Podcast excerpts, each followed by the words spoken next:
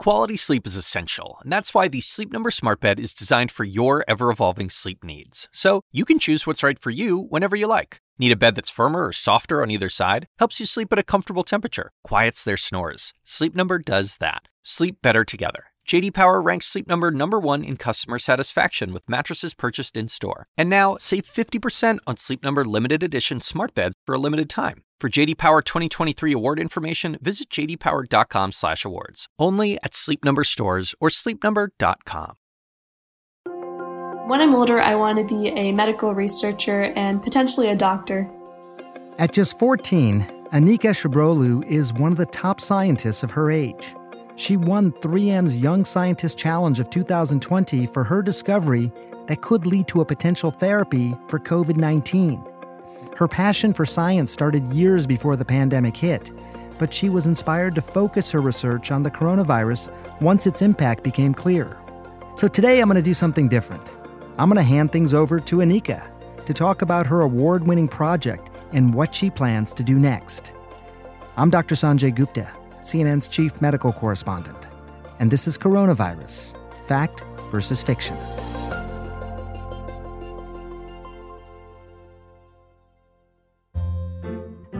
I am Anika Chebrolu. I'm from Frisco, Texas, and I'm 14 years old. My grandfather actually used to live with us for a long time, and living with him was really fun for me because I used to always go to his room and we used to talk about science. Um, he used to kind of let me learn about the periodic table of elements, being a chemistry professor. And um, he used to bring home science experiments, the little ones like uh, building a volcano in your backyard or um, making salt crystals. And it was really interesting because of the vastness of it. And there's so many places to discover. There's so many places for invention and curiosity. So that kind of pushed me forward and got me thinking of new ways to indulge in science and get to know it more. And then over time in sixth or seventh grade, maybe fifth grade, I actually started using my knowledge to um, help the world and learn how to use it to um, invent new things or find new discoveries what I wondered was pretty basic questions, to be honest. It's actually like what you go forward with those questions with and how you go about answering those questions. Some of them were really simple, like why does this move like this, or why do these things go like this? There weren't anything super um, complicated, but going about those answers and finding those answers, that's the most important thing.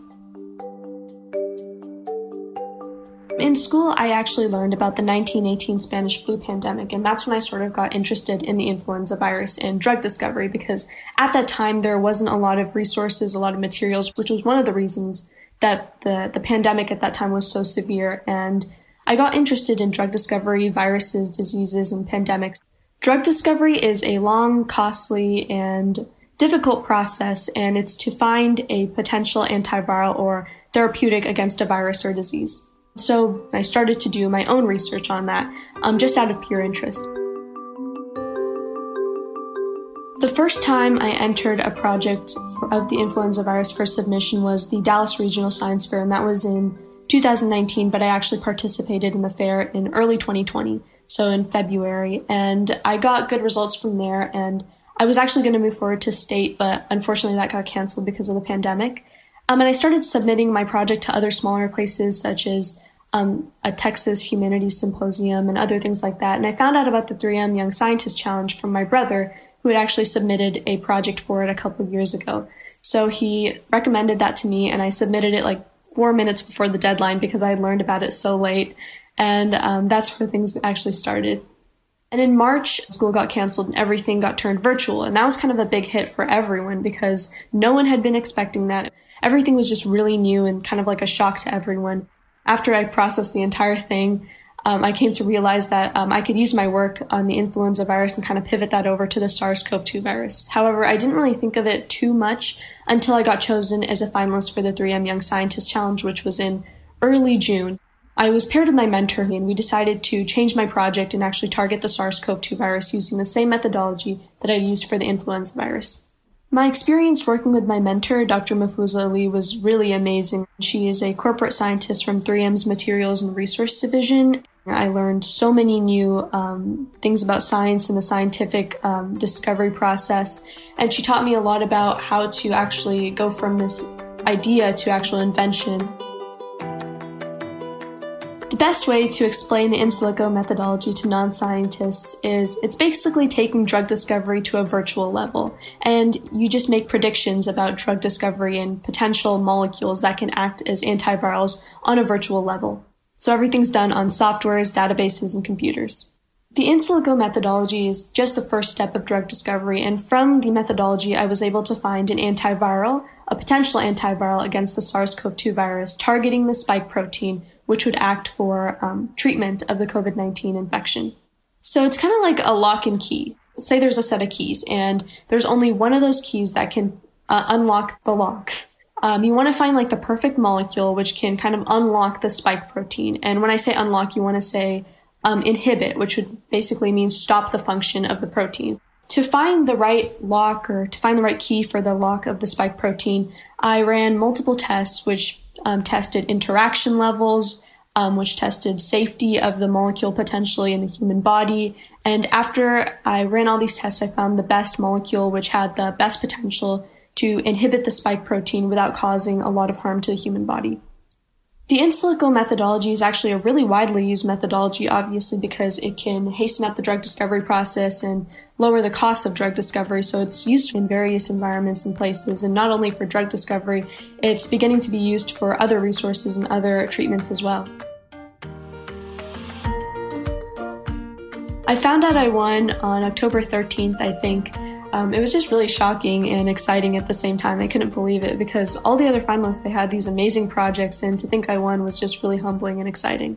I won $25,000 and a surprise destination trip.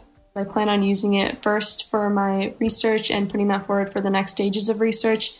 And um, next, yeah, saving it for college and also using it for a nonprofit organization that I started with my brother, which is called Academy Aid. It just aims to give the resources and materials that underrepresented children need to pursue a more well rounded education. The rest of the year for me looks pretty virtual. Um, I don't think I'll be doing in person school for the rest of the year.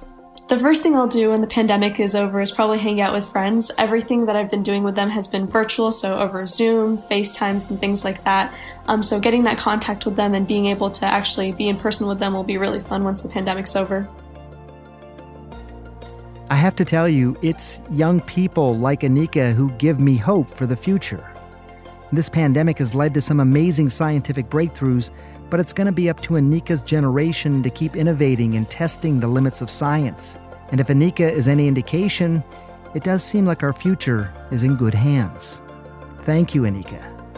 If you have questions, please record them as a voice memo and email them to asksanjay at cnn.com. We might include them on the next podcast. We'll be back tomorrow. Thanks for listening.